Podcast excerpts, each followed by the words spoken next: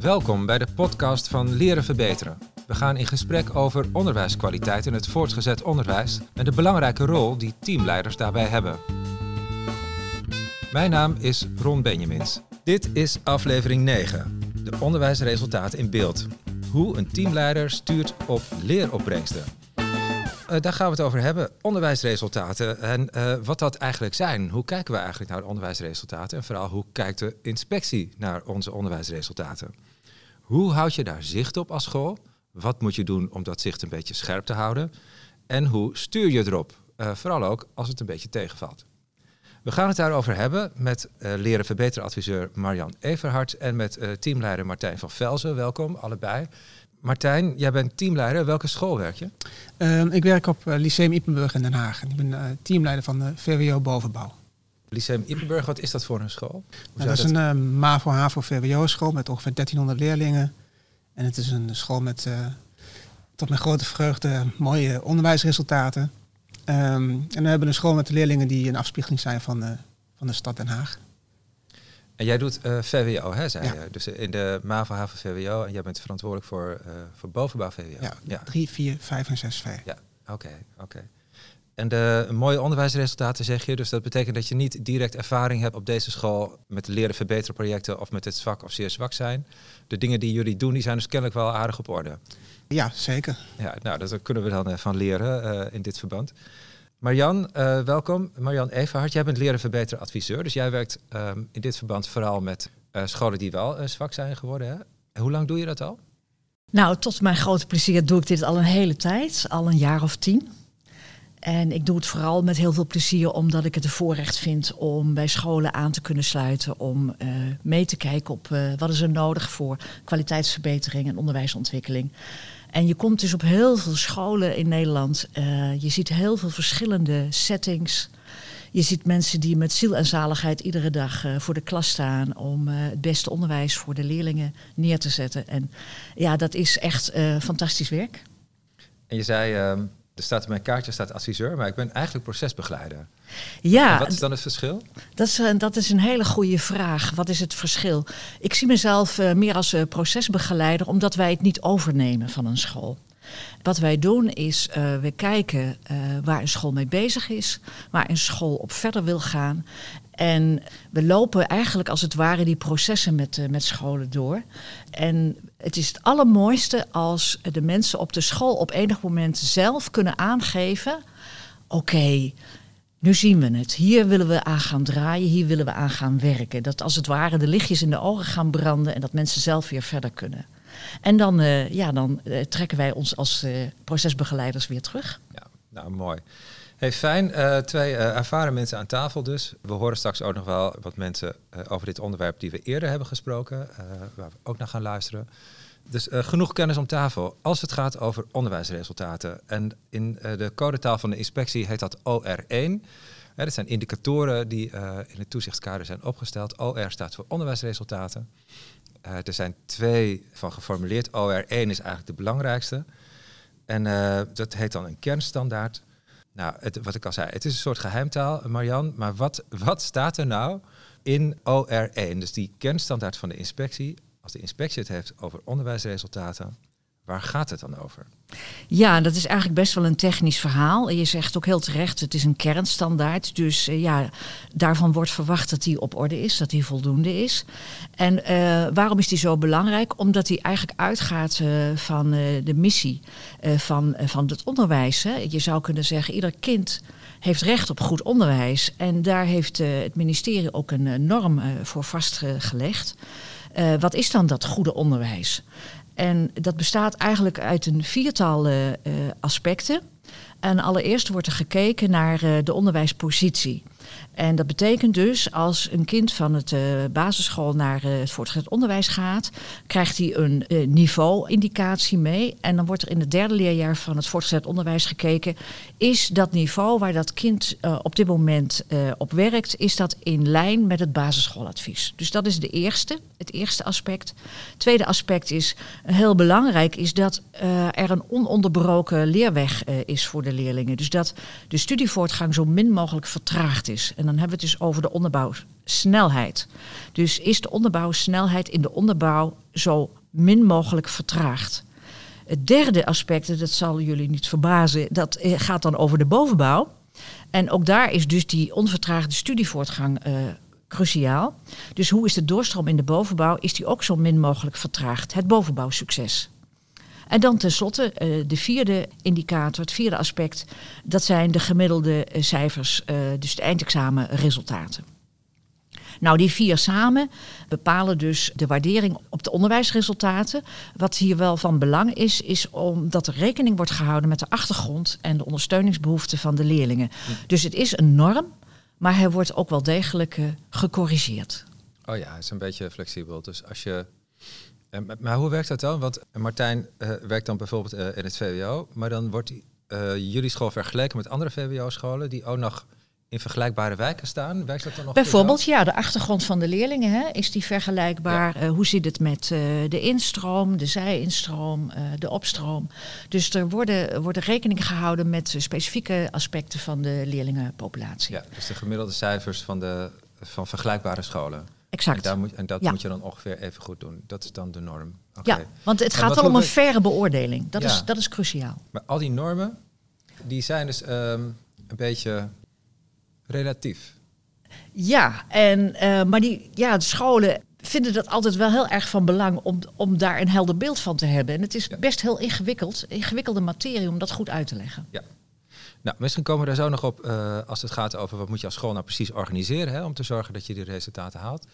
Maar wat je zegt, als de inspectie het heeft over onderwijsresultaten, dan gaat het erom, maak je in het derde leerjaar waar uh, wat de basisschool dacht dat het niveau was. Uh, gaat dat zonder al te veel vertragingen zitten blijven? En uh, zijn de uh, gemiddelde cijfers ongeveer zo hoog als vergelijkbare scholen de, die ook behalen? Met ja, en ook in lijn met de verwachting. Ja, precies, ja. ja. Hey Martijn, kleurt dit ook jouw dag? waar je, let je hierop als teamleider? niet dagelijks. Ik weet ook niet of ik dat echt zou, zou willen als ik mm -hmm. het zou kunnen. Um, nou, wat, wel heel, uh, wat we heel duidelijk uh, gedurende het jaar in beeld hebben, zijn, uh, zijn toch die examenresultaten. En dat, maandag hadden we, eerder deze week hadden we een examenleerlingbespreking. En dan gaat het dus over hoe staan onze leerlingen ervoor. Zo vlak voor het laatste schoolexamen, richting het eindexamen. En dan hebben we wel een percentage in gedachten van de afgelopen jaren waarop we willen, ons willen richten. En als dat afwijkt, dan hebben we ook het gesprek erover om te kijken van waar, uh, uh, waar moeten we dan uh, bijsturen. En kan dat nog in deze fase van het jaar? Dus die examenresultaten staan, staan redelijk mm -hmm. scherp op het, op het netvlies. Waar ik zelf de, met name dit jaar naar kijk, zijn wat je zou kunnen zeggen de middenbouwresultaten. Hoewel het geen, geen indicator is in het, bij de inspectie per se, de overgang van drie naar vier. Daar zit dit jaar echt wel mijn aandacht. Ehm, met de collega van de onderbouw kijken ook natuurlijk hoe het gaat met de, de onderbouw, doorstroomsnelheid. En dat is iets wat, wat ook meer richting het eind van het schooljaar wat, wat meer naar voren komt. Over het algemeen kun je natuurlijk wel, stellen, ik denk dat dat geldt voor elke teamleider in Nederland, dat die met, met regelmaat met, met collega's in gesprek is over hoe, hoe doen de leerlingen het. Cijfermatig, maar ook, en dat is denk ik nu heel erg belangrijk, sociaal-emotioneel gaat het, zitten ze goed in hun vel. Ja. En wat vinden jullie eigenlijk van, de, van dit setje, uh, ja, wat zijn dit, indicatoren? Als het gaat om het in beeld brengen van onderwijsresultaten, staan hier de goede dingen? Eigenlijk staat er van uh, de basisschool vond uh, dat het ongeveer dit niveau was, dus doe je best. Zitten blijven is no-go. Uh, en je moet het net zo goed doen als de buren. Maar, en is dat dan een faire manier om naar onderwijsresultaten te kijken, vind je? Mis je iets? Uh, nee, ik zou niet zozeer iets missen. Ik vind wel dat het van belang is dat een school heel goed nadenkt over de eigen ambitie. Hè? Dus waar staan we nu? Waar willen we heen? En hoe kunnen we de leerlingen het beste daarbij ondersteunen en begeleiden? En dan zijn die vier indicatoren, ja, dat zijn eigenlijk knoppen waar je aan zou kunnen draaien. En uh, welke ambitie formuleer je op die verschillende onderdelen? Maar uiteindelijk gaat het erom dat je leerlingen zo goed mogelijk toerust naar vervolgonderwijs, naar werk. En dat is wat, uh, wat Martijn ook heel terecht zegt, dat is meer dan alleen kijken naar onderwijsresultaten. Want het hele verhaal van wat zijn de, de basisvoorwaarden om goed te kunnen leren, zijn op zijn minst net zo cruciaal. Ja, ik zou er nog wel iets aan toe willen voegen eigenlijk. Ik, wat wij merken in Den Haag is dat, met name de laatste jaren toch wel, dat veel ouders in het, uh, advies, uh, het schooladvies van de basisschool behoorlijk stevige vinger in de pap uh, krijgen. En dat, en dat het soms niet, niet altijd in het voordeel is van de schoolloopbaan van hun, van hun kind. Hè. Vanuit de beste bedoelingen zien we dat gebeuren. Ze gunnen hun kind een zo hoog mogelijke opleiding. En waar we dan soms tegenaan lopen, uh, dat zie ik ook bij collega's op andere scholen in de stad, bij het determineren van het niveau van de leerling, dat je soms ook botst op wat de basisschool heeft geadviseerd, al dan niet onder, of in gesprek met de ouders, uh, dat de leerling niet, niet gelijk op de, op de goede plek zit. En dan moet je dus, hè, wat jij eigenlijk ook aangeeft, uh, iets doen wat je niet wil, namelijk die schoolloopbaan verleggen of onderbreken of vertragen. En dat is, dat is uiteindelijk voor de leerling, het, uh, die heeft daar het meeste last van. Ja, dus die opwaartse druk, die, uh, die heeft invloed op de manier waarop die onderwijsresultaten uitpakken. En ook wat je als school moet doen. Ja, dat is zeker een factor. Ik, ja. wij, wij, wij zetten daar nu ook wel een klein filtertje op als we um, basisschoolleerlingen, als die aangemeld worden door, een, door, de, door, de, door hun school. Um, dan werd ook nou op basis van de ervaring van de afgelopen vijf, zes jaar dit is een school die op deze manier adviseert. Uh, is dat een, is dat een reëel, reëel advies? Heeft dit, uh, deze leerling ook een reëel perspectief op succes in, uh, op dit niveau? Of moeten we toch nog even in gesprek? Want dat doen we ook twee keer per jaar met de basisscholen. Of, uh, ja, of we deze leerling niet een, een, kans moeten geven op een, andere, op een ander niveau binnen de school. Ja. En dat kan beide kanten op gaan trouwens, maar dat is wel, wel iets waar we aandacht aan, aan moeten besteden. Ja. Herkenbaar punt. Ja, ik dacht zelf ook nog, als, je, uh, als ik het wel eens vraag aan iemand, hè, van uh, wat heb je nou eigenlijk geleerd op de middelbare school? Uh, wat misschien toch ook een soort van onderwijsresultaat is. Hè? Als mensen daar zelf dan iets over zeggen, dan hoor ik verhalen van, nou, ik was eerst in de brugklas, was ik echt heel verlegen. Ik heb een jaar lang geloof ik niks gezegd in de klas en voor lieverlee heb ik dat een beetje geleerd. En daar heb ik nog steeds plezier van. Ja, dat staat niet in deze indicatoren. Hè? Daar zie je echt, van die wereld zie je helemaal niets terug. Uh, terwijl leraren daar toch ook hun best voor doen. Om leerlingen te zien en uh, te begrijpen wat ze nodig hebben. Uh, en ze uit te lokken of af te remmen. waar dat nodig is. Vinden jullie dat je, als het gaat over onderwijsresultaten. en als je als school door de inspectie beoordeeld wordt. Vind je dat dat ook meetbaar gemaakt zou moeten worden? Of onttrekt zich dat ook volledig aan de meetbare wereld? Hoe zien jullie dat? Nou, ik denk uh, het onderwijs is meer dan kwalificatie. Hè? Dus uh, de beste resultaten halen, het beste diploma. Het gaat met name ook over socialisatie. Dus hoe ga ik mij laten bewegen in de wereld? En uh, in mijn optiek is het heel erg van belang dat een school daar dat er aandacht aan besteedt. Uh, wie ben ik? Uh, waar groei ik heen? Uh, wat voor kansen heb ik? ook de, de, de groeimindset zeg maar aanwakkeren. Van um, leerlingen stimuleren om boven zichzelf uit te reiken. Gelegenheid bieden om eigen keuzes te maken. Hè, als we het hebben over verantwoordelijkheid. Daar hebben we het natuurlijk vaak over hè, in het onderwijs. Van wat betekent dit voor mij? Of dat nou een docent is of een bestuurder. Maar het betekent dus ook voor een leerling. Wat betekent dit voor mij? Dus hoe kan ik mij straks goed toegerust voelen eh, in het vervolgonderwijs. Ja, een allocatie. Hè? Dus krijgen leerlingen gelijke kansen en kunnen ze op een goede manier doorstromen naar het vervolgonderwijs. Ja, dus die aandacht voor die meer persoonlijke ontwikkeling, die ja. is er ook. Maar in dit geval, als de inspectie het heeft over onderwijsresultaten, dan, uh, dan kijken we naar deze indicatoren. En dat, en dat, en dat mag er ook zijn. Hè? Ja, dat is ook een soort ja. basis toch wel ja. voor het grotere geheel. Ja, daar wil ik wel heel kort op aanhaken, uh, wat Marjan zegt. Het, kijk, die, er worden natuurlijk ook naast dat de PISA-lijsten zijn die, die de cognitieve ontwikkeling van, van kinderen uh, meet, zijn natuurlijk ook tevredenheids- en geluksonderzoeken waar, waar Nederlandse jongeren over het algemeen redelijk, redelijk hoog op scoren. Lastig om, het, om dat onder te brengen, uh, dat succes bij scholen, of die scholen daarmee de verantwoordelijk voor te maken, is dat, de, dat het welzijn van een leerling en hoe fijn ze een middelbare schooltijd uh, ervaren, is het ook veel tijd doorgebracht wordt buiten de school, uh, waar factoren een effect hebben waarop school moeilijk kan sturen. En dus als je een leerling in school hebt die uit een ingewikkelde thuissituatie komt, dan kan het inderdaad zo zijn dat school in eerste instantie een veilige plek voor die leerling moet zijn. En dan kan het zo zijn dat een school zegt van we kijken in, tweede instantie naar de, naar de resultaten. We zagen dat met, uh, met corona toen kinderen niet konden sporten, dat ze langer op school bleven omdat ze daar uh, fijn hadden met elkaar. En dat het soms lastig was om, om, naar huis te gaan, omdat of daar beide ouders aan het werk waren, of de beide ouders vanuit huis moesten werken, waardoor het uh, of niet gezellig was of spanningsvol. En dan, en dan heb je dus als school nog e-, echt wel een andere functie dan SEC, het, het versterken van, van cognitieve prestaties. Zeker. En als het gaat om, om, om veiligheid. De inspectie kijkt dus ook van leren ze genoeg, krijgen ze goed les, maar ook zijn ze veilig. En het hele corona-verhaal heeft natuurlijk heel zichtbaar gemaakt wat veiligheid en een gevoel van, ja, wat betekent dit nu, corona voor mij? dat dat een hele cruciale factor is voor het welbevinden van de leerlingen. En, en hoe meet je dat? En, en hoe ga je daar als school mee om? Dus ja, kinderen die zich niet veilig voelen, kunnen heel moeilijk leren. En dat, dus het, het zijn zaken die zoveel impact hebben en ook zo met elkaar samenhangen.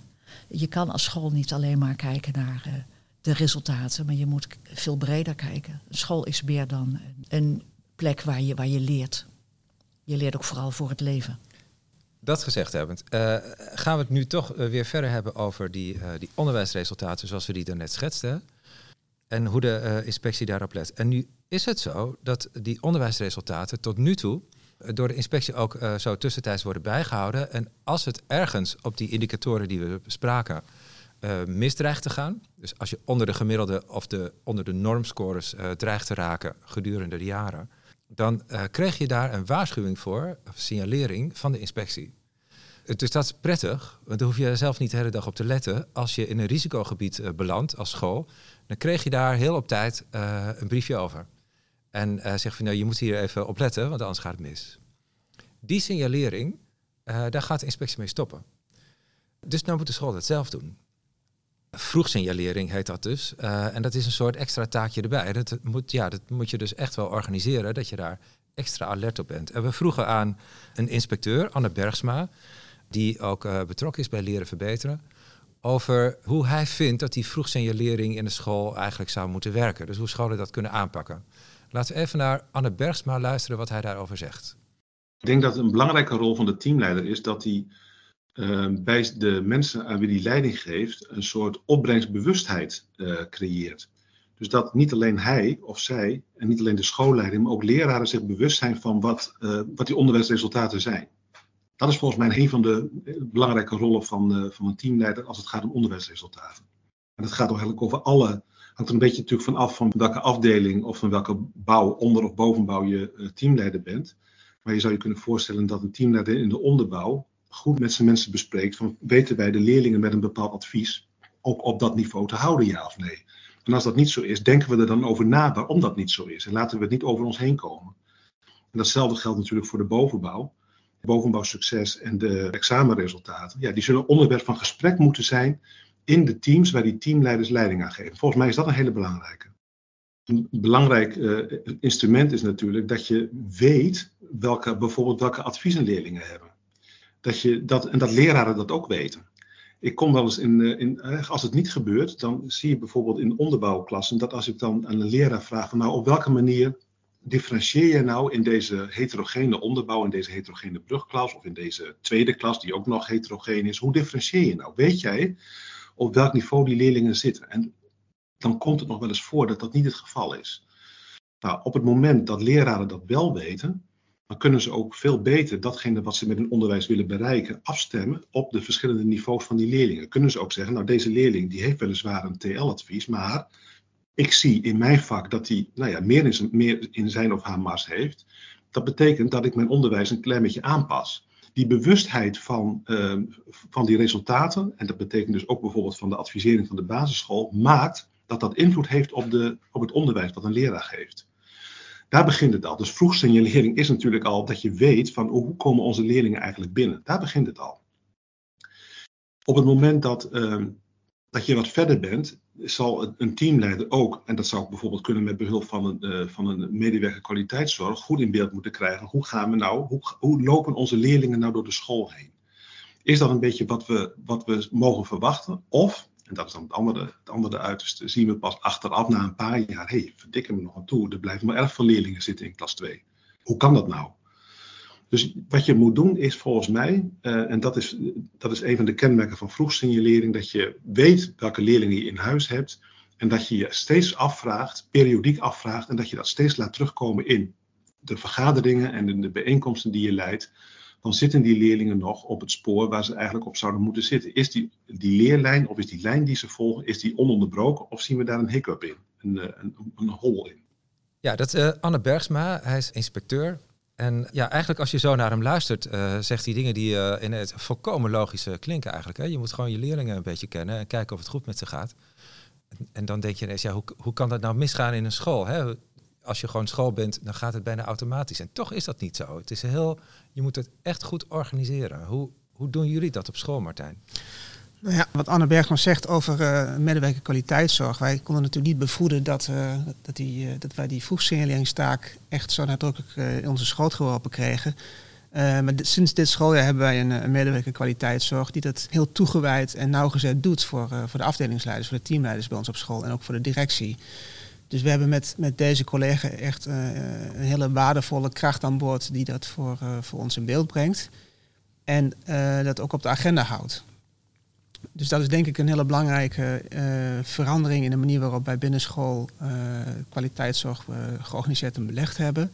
En wat, en wat, levert die medewerker dan op? Levert hij rapportages op of zo? Of komt hij met gemiddelde cijfers? Of wat, wat, voor soort? Nou, het zijn hele solide rapportages die, mm -hmm. die meerdere jaren bestrijken. Die normaal gesproken elke individuele afdelingsleider zou genereren. Maar dat is nu echt geagendeerd en weggezet in een, in een cyclus. Um, Waardoor we ook allemaal tegelijk als afdelingsleiders, als teamleiders met elkaar kijken naar, uh, naar, uh, naar, die data. Het geeft ons ook allemaal nog net even wat scherper inzicht over wat we binnen ons eigen team, onze eigen afdeling wel zien op, op individueel niveau bij leerlingen, maar dan schoolbreed. En we zien hoe de doorstroom en de opstroom, maar ook de afstroom verloopt. Um, ik word nooit verrast door het aantal leerlingen dat bijvoorbeeld van, van, van VWO overstapt naar de HAVO of het aantal opstromers van de haven naar het VWO of het aantal dublanten in, eh, in, in de vierde. Ik kijk ook altijd of dat eh, ja, overeenkomt met, het, eh, met, met eerdere jaren. Maar door dat zo even schoolbreed met elkaar te kunnen bespreken, doe je twee dingen. je, je, houdt het inzicht en het overzicht en je creëert ook met elkaar het bewustzijn ja, dat, dit, dat dit op de agenda een plek heeft. Ja. En dan is natuurlijk de vraag, hoe vertaal je dat dan door naar, uh, naar je team, naar mentoren, naar docenten. En, en dan kom je dus op het uh, tweede deel van Anne's uh, verhaal, namelijk dat je het heel erg klein houdt. En dat je met mentoren periodiek in gesprek bent. Bij ons is dat, is dat handig omdat het steeds rondom de toetsweekcycli is van, van vier toetsweken per, per jaar. In gesprek bent over hoe doen jouw leerlingen het? Cognitief, sociaal-emotioneel en waar kunnen we iets doen? Op het cognitieve uh, kijken we natuurlijk van wat moeten we dan als, uh, als vakdocenten doen. Op het sociaal-emotionele kijken naar moeten we daar uh, ondersteuning of begeleiding in, in, bieden. En dat kleine gesprek, dat, is, dat is wel heel kenmerkend wat we op school al jaren doen. en, en, en dat vraagt ook wel echt gewoon dat je daar steeds gericht mee bezig bent. En dat, en het met elkaar, wat ik al een paar keer heb gezegd, agendeert. Ja, dus dat, dat is een heel concrete manier hè, waarop jullie daar dan op geïnvesteerd hebben door een kwaliteitsmedewerker aan te stellen. Is dat een functie geworden of is ja. dat een taak? Uh, nee, het is een, uh, het is een taak. Uh, ja. ja. Maar wel, een van de docenten heeft daar tijd voor gekregen om, om zich daarop te richten ja. en, en kan dus die rapportages leveren. Ja. Herken je dit, Marjan? Is dit hoe veel scholen het doen? Zeker. En ik, uh, ik vind het ook heel uh, fijn om te horen uh, wat Martijn zegt. dat je inderdaad niet verrast wil worden. En dat het gaat om inzicht. Kijk, het inspectietoezicht is bestuursgericht geworden sinds 2021. Dus dat betekent dat uh, bestuur is, dat is bestuur natuurlijk altijd ook al geweest, eindverantwoordelijk voor de kwaliteit. En het verleden, uh, als dan de data binnenkwamen van de inspectie over de opbrengsten, ja, dan werd een bestuur nog wel eens onaangenaam verrast. En, en dat is nu veranderd. bestuur is verantwoordelijk dat, dat het inzicht heeft en houdt op de onderwijsresultaten. Maar wat ook vooral van belang nu is geworden, is dat er dus een goede verbinding ontstaat tussen het bestuur en de aangesloten scholen. En niet alleen uh, de scholen, maar dus ook eh, alle gremia die zich binnen die school bewegen. Dus dan heb je het over de teams, dan heb je het over de secties. Maar dan heb je het dus ook over de individuele docent. Dus is alles met elkaar verbonden. Uh, zijn docenten bijvoorbeeld op de hoogte van de, de data die een rol spelen bij, bij de opbrengsten. Je zou bijvoorbeeld heel mooi kunnen beginnen uh, in een team met... Uh, kennen jullie bijvoorbeeld scholen op de kaart? Want daar staan al die indicatoren in. En ook... dat is een website, hè? Dat is een website, ja. ja. ja. En dat geeft heel veel inzicht in hoe de resultaten voor jouw school eruit zien. En hoe de tevredenheid is en, en hoe de, de doorstroom is. En, uh, dus al die indicatoren staan daarin. En bespreek dat met elkaar. En uiteindelijk gaat het er dan om, en dat vind ik ook zo mooi wat Anne zegt, is weet een docent nou eigenlijk wat die leerling nodig heeft? Uh, alle scholen zijn op zoek naar van welke vormen van differentiatie uh, kunnen wij aanbieden. Hoe moeten wij onze docenten daarop toerusten? Nou, als je uitgaat van de data uh, zo ziet het er voor ons uit op school. Dan kun je je eigen ambities gaan formuleren op de opbrengsten. En kun je vervolgens de vertaalslag maken naar de sectieplannen, secties beschrijven van wat willen jullie bereiken met de opbrengsten. En wat betekent dat voor de docenten? Wat hebben ze daarbij nodig? Dus deskundigheidsbevordering. En als de besturen en de scholen daarop gaan samenwerken. En ook bijvoorbeeld, uh, wat Martijn ook mooi zegt, uh, met behulp van een, een kwaliteitszorgmedewerker, zodat scholen, de, docenten en de sectievoorzitters daar ook enigszins in ontzorgd worden. Ja, dan krijg je als het ware een soort sluitend systeem. Als ik jullie zo hoor praten hè, dan, uh, en me voor ogen probeer te houden hoe scholen nu werken, of wat je ziet als je een school binnenwandelt, dan denk ik, ja, de manier waarop wij nu met methoden omgaan, die houden ook heel veel van dit soort ontwerpvragen tegen eigenlijk. Want de methode schrijft al die leerlijnen en programma's voor. En wat jullie zeggen is dat je veel meer naar de ontwerpkant moet gaan als leraar of als sectie. Van met welke leerlingen werk ik, welke doelen willen we echt halen en hoe richten we dan het programma in. En dat je dan niet kunt blind varen op het programma dat de methode voorschrijft of voor je heeft bedacht. Of, of ben ik daar, tel ik dan te zwaar aan de invloed van methode? Nou, ik moet de methodemakers wel, uh, wel een compliment geven voor de, uh, voor de ontwikkeling die ze hebben aangebracht in, een, uh, in de methodes. Want ik zie dat, ik geef zelf ook nog, uh, nog een aantal uur les in de week. Ik zie dat in de methodes die wij gebruiken bij, bij het vak economie dat ik geef, dat daar echt wel mogelijkheden zijn om te differentiëren. Dat biedt de methode ook. Maar je zegt terecht, het is, je moet als docenten, als team, moet je de methodes wel iets meer durven loslaten en je aandacht richten naar, naar het herontwerp van, uh, van alles rondom die les. Het spannende daarbij vind ik wel dat je, en dat zullen uh, collega's in land vast herkennen, dat er docenten zijn die dat omarmen, dat graag willen uh, ontwerpen, die die methode heel graag willen inwisselen voor een eigen methode, omdat die flexibeler is. Maar dat er ook behoorlijk wat collega's zijn die zeggen van nou, die methode geeft mij houvast en structuur. En dat vind ik prettig. Zeker in een periode waar er al ontzettend veel van ons gevraagd is ja, die kanten zijn er natuurlijk ook. Ja, dat herken ik ook. En uh, ook dat de methode houvast geeft. Maar de methode is geen doel op zich. En in dat verband uh, is het heel fijn om te zien als je als scholen gelegenheid bieden om ook intercollegiaal lesbezoek te doen. En met elkaar ook te kijken van, nou, we willen eens wat anders uitproberen. En geef me daar eens feedback op. Hè. Uh, feedback is een hele krachtige motor voor ontwikkeling. Dus, dus ga met elkaar ook kijken van, uh, ja, als we nu kijken wat willen we behalen op de onderwijsresultaten. Maar wat betekent dat voor onze lessen? Waar maken we daar gebruik van? En wat kunnen we zelf, wat jij ook mooi zegt, Martijn, herontwerpen? En hoe kunnen we elkaar daar ook in ondersteunen? Wat zijn dan die pareltjes in onze school als het gaat om lessen? En hoe kunnen we nog beter van en met elkaar leren? Dus de intercollegiale uh, manier van elkaar feedback geven, wellicht ook intervisie. Dat zijn hele krachtige instrumenten om uh, ook eens even bij de methode weg te gaan en te kijken van, ja, uh, wat voor ambities hebben we onszelf nu eigenlijk gesteld? We begonnen net met hoe hou je nou zicht op die onderwijsresultaten? Hè? Want dat moet je namelijk als school doen. Je vertelde Martijn, we hebben een kwaliteitsmedewerker nu die dat uh, heel nauwgezet in beeld brengt. En uh, Marjan, jij zei ook van ja, het is belangrijk dat je dat niet alleen op sectieniveau doet of op uh, afdelingsniveau, maar dat je dat ook goed zorgt op bestuursniveau. Hè? Omdat al die lagen in de organisatie zo hun eigen perspectief daarop hebben. En dan heb je zicht op hoe je ervoor staat, maar dan moet je erop gaan sturen. En zo geleidelijk aan raken we het al een beetje als je er dan wat van vindt of je wilt dat gaan inrichten, dan heb je dus sommige dingen te doen. En hoe je daar nou precies op stuurt, dat is een interessante kwestie. En we vroegen van tevoren um, aan een teamleider hoe hij omgaat met dat sturen op die onderwijsresultaten, als je ze één keer in beeld hebt.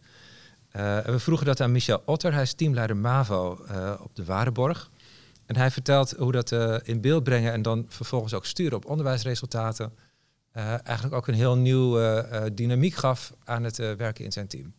Laten we even luisteren. Nou, er was in eerste instantie een, bewustwordingsgesprek. Omdat ja, de collega's daar eigenlijk niet meteen zo mee bezig waren. En niet zo bewust waren ehm, dat die indicatoren door de inspectie meegenomen worden. Dus het gevolg daarvan was dat in het verleden hier op school leerlingen vrij snel aan het afstromen waren, bijvoorbeeld, bij slechte resultaten. Met uh, als argument, wat op zich als een heel valide argument klinkt, uh, dan hebben die leerlingen in ieder geval succeservaring, want dan gaan ze wel voldoendes halen. Terwijl nou, de inspectie kijkt daar juist andersom naar, uh, in mijn beleving. We moeten er juist alles aan doen met elkaar om dat basisschooladvies te gaan halen. Want dat basisschooladvies ontstaat ook niet voor niks. En, en, dus probeer die kinderen vooral op niveau te halen met de, met de geschikte interventies. Wat er lastig aan is, het, het, is bijna een hele andere mindset. Hè? Um, je moet jezelf er echt toe zetten om je in die informatie te verdiepen als docent. En dat moet je doen naast dat je ook nog gewoon je normale les voorbereidt. Dus het kan voelen als verzwaring, terwijl het ook natuurlijk wel werkt als iets waarin je uiteindelijk je leerlingen beter begrijpt en beter kunt begeleiden. Dus in die zin zou het in de les uh, moeten verlichten. Maar ja, het echt toepassen van die gegevens, dat is echt nog wel een ingewikkeld, uh, ingewikkeld verhaal. Eh, die documenten krijg je wel gevuld, maar vervolgens die afspraken nakomen en rekening houden met die verschillen, dat is echt wel lastig voor docenten. De teamleider heeft in principe de helikopterview over die resultaten. In, in, de, in de brede zin. Eh, dus over de, hele af, over de hele afdeling die ik heb, de MAVO, heb ik het hele zicht op hoe dat nou loopt. En dan, dan is het aan mij om ervoor te zorgen dat dat in kleinere stukjes gehakt wordt, zodat het begrijpelijk blijft voor iedereen en iedereen weet waar hij mee aan de slag kan. En die kleine, die kleine hapjes, dat zijn dan dus bijvoorbeeld die, die, die, die rapportvergadering of die KLV's, die, zoals we dat hier noemen dat zijn die gesprekken met die secties, maar dat zijn ook die interventies gericht op, op de individuele docent. Hè, wat gebeurt er in het klaslokaal? Uh, dus vanuit die helikopterview, vanuit het grotere perspectief, proberen dat in kleinere stukjes te hakken en daarmee aan de slag te gaan. Ik denk dat dat een belangrijke rol van die teamleider is. Ja, dat is uh, Michel Otter. En uh, ja, hij zegt ook, die documenten krijg je wel gevuld als je die onderwijsresultaten in beeld wilt brengen. Uh, maar dan, dan begint het pas. Dan moet je eigenlijk weer heel precies terug naar die leerling. Uh, en kijken, wat, wat heeft dit nu nodig? Martijn, jij vertelde eerder al dat jullie ook een speerpunt hebben geformuleerd. Hè? Als het gaat over onderwijsresultaten, dingen waar je op wilt letten. Op basis van de dingen die je ziet gebeuren in de school. Welke speerpunten hebben jullie dan nu bijvoorbeeld geformuleerd? Een van de speerpunten die we hebben geformuleerd voor het uh, VWO-bovenbouwteam is dat we de overgang van 3 naar 4 VWO willen uh, versterken, verbeteren. We zien dat veel leerlingen in de onderbouw een profiel kiezen, naar minder vakken toe gaan in de bovenbouw. Maar dan komt er een in hun ogen onredelijke grote hoeveelheid werk op hen af, moeilijke, het is meer. En dat, pers reële perspectief op wat er van hen in 4 VWO wordt gevraagd, dat, dat willen we eigenlijk verbeteren. Want als, we dat, als ons dat lukt, dan gaat het ook lukken om het ja, tegenvallende prestaties van leerlingen, demotivatie, om dat, om dat tegen te gaan. En we zijn daarop op gaan sturen, heel gericht, omdat we het in de afgelopen jaren steeds zien dat bij die overstap gewoon heel veel leerlingen vast komen te lopen. En bij heel veel moet je niet denken aan dat de meerderheid het overkomt, maar een substantieel aantal leerlingen vindt het lastig om, om die overstap te maken. We zien dus ook in het eerste deel van het, van het vierde schooljaar veel leerlingen worstelen daarmee cijfers vallen tegen. Leerlingen denken na over, is het VWO wel de goede plek voor mij? Dus we zijn nu voor die hele jaarlaag aan het kijken hoe we die overgang kunnen vergemakkelijken. En dat doen we dus ook door nadrukkelijk de docenten uit het derde en het vierde jaar bij elkaar te brengen, samen met de decaan, die een belangrijke rol heeft bij de profielkeuze bij ons. En een collega van mij die coördinator is voor 3 en 4 VWO en die ik daar echt gevraagd heb om dat als opdracht op te pakken. Ja, echt heel integraal te kijken hoe gaan we die, die, die opbrengsten in jaar vier verbeteren. Maar waar, waar uh, les je wat, Want wat je zegt is eigenlijk, we zien dat gebeuren. Hè? Dus, we kennen die, dat sentiment van leerlingen ook wel, dat ze dat lastig vinden. Dus we zetten de mensen die daarmee te maken hebben bij elkaar. want we zien in de resultaten dat er te veel leerlingen zijn die er last van hebben. Maar waar gaan ze het dan over hebben? Dus waar heb je dan je interventies op, zeg maar? Welke opties heb je om dat te verbeteren? Nou, een van de opties waar we naar kijken is om de ruimte die er is tussen de moeilijkheidsgraad en de studielast van bepaalde vakken in de derde, dat die toch iets dichter proberen te brengen bij het, uh, dat wat er in de vierde van hen gevraagd wordt. Dat we die, die kloof eigenlijk proberen te dichten. Niet door het niveau in de vierde iets te verlagen, maar door de stretch te maken in de derde. Heel geleidelijk, dat het eigenlijk voelt, het zijn een klein beetje babystapjes. Uh, zodat leerlingen niet het gevoel hebben van, oh, nu moet ik enorm mijn best doen na de kerstvakantie. Maar dat het heel geleidelijk opschroeven. Uh, en we zijn aan het kijken bij welke vakken dat nou het, het, het, gemakkelijkste kan. Waar wij en, en, en dus ook onze leerlingen vaak de pijn voelen, zit, is het toch vaak bij de beta-vakken, de, nat natuurprofiel, dat bij ons op het VWO relatief vaak wordt gekozen. En we zien dat dat doorwerkt in de hogere jaren, ook in de vijfde en soms ook nog wel in het, in het jaar zes van ons, van ons VWO. Dus we denken als we vroeg in, in het verhaal kunnen gaan bijsturen, dat we daar later op, ook bij die andere opbrengsten profijt van kunnen hebben. Nou werken jullie, jij werkt op een school die eigenlijk gewoon helemaal op orde is, hè? dus waar jullie ook vrij relaxed kunnen kijken met, met, met respect voor wat jullie allemaal doen, maar waar kan het nog een beetje beter? Maar Jan, jij werkt natuurlijk veel met scholen die onder de stress van onvoldoendes en niet goed genoeg dit soort processen moeten aangaan. Maar zijn die, lijken die processen dan toch op uh, wat Martijn nu ongeveer schetst? Of, of, werkt het dan heel anders? Ja, je ziet uh, op scholen dat uh, men over het algemeen heel goed is in het formuleren van, van, van veel, produceren van veel papier. Hè? Ehm, dus de controlekant, hè? als we mhm. de papierwinkel maar goed op orde hebben. Maar het gaat natuurlijk om die ontwikkelingskant. En hoe vlieg je dat met elkaar aan? En dan is in mijn optiek verbetering iets wat in stapjes gaat. En, en, dat je dus ook heel goed kijkt. Um, uh, dus wat zijn realistische ambities voor dit jaar? Uh, en dan kom je eigenlijk op drie aspecten uit. Als het gaat om het sturen uh, op resultaten, dan gaat het om leiderschap, dan gaat het om HRM en om kwaliteitszorg. Dus leiderschap. Dus is duidelijk wat de schoolleiding wil bereiken aan het einde van het jaar. Hè, begin met het einde voor ogen, daar willen we staan over een jaar. Um, ehm, HRM-kant uh, eh, nemen we de mensen daar voldoende op mee en bieden ze ook gelegenheid om uh, zich hier verder op uh, te bekwamen. En kwaliteitszorg en hoe monitoren we dat we goed op weg zijn met elkaar. En, en blijven we dat ook goed volgen. En dan kom je eigenlijk van papier naar de praktijk en ook naar de perceptie dat docenten ook gaan ervaren: oh, maar dat betekent dus ook iets voor mij. Ik heb dus ook iets te doen. Ja. En uh, ik kijk naar de doelen voor dit jaar. Wat is de bedoeling? Uh, waar willen we staan over een jaar? En hoe kan ik daar een bijdrage aan leveren? Hoe kan ik daar een stukje verantwoordelijkheid voor nemen? En dan is het, gaat het om de pressure en support kant. Het is geen goed Nederlands, maar dan gaat het er dus om dat uh, de schoolleiding heel duidelijk zegt: ja, maar dit is wel de bedoeling, daar gaan we heen. Maar we laten jullie daar niet bij vallen. We ondersteunen jullie, dus we geven jullie de support om daar ook bij aan te kunnen haken. Ja, en uh, op die manier kun je dus samen op weg gaan.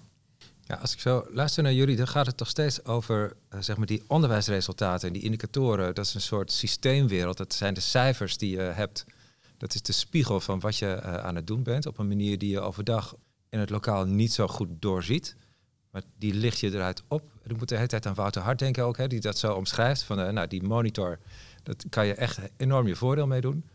Maar het gaat er uiteindelijk heel snel weer om van wat gebeurt er in het echt, met welke leerlingen werk je en wat doe je met die leerlingen. Je moet je niet afvragen hoe krijg ik deze cijfers omhoog, maar je moet je afvragen wat uh, moet ik doen met mijn leerlingen. En dan uh, zijn die cijfers weer een afgeleide daarvan. Dus dat wel, als ik zo naar jullie luister, moet ik de hele tijd uh, aan het begrippenkader denken. Ja, maar toch denk ik wel dat, in ieder geval bij ons op school, en het schat waarschijnlijk voor veel collega's, dat die echt wel met de bedoeling bezig zijn. En ik, ik, zie dat ook wel terug, juist in deze, in, deze periode waar veel leerlingen toch wat minder goed in hun vel zitten en naar school komen. En, en het schoollokaal ook gebruiken om, uh, nou, om nou even met vrienden weer even uh, te, te chillen. Uh, ludificering hoorde ik gisteren Ilias El Hadoui dat noemen.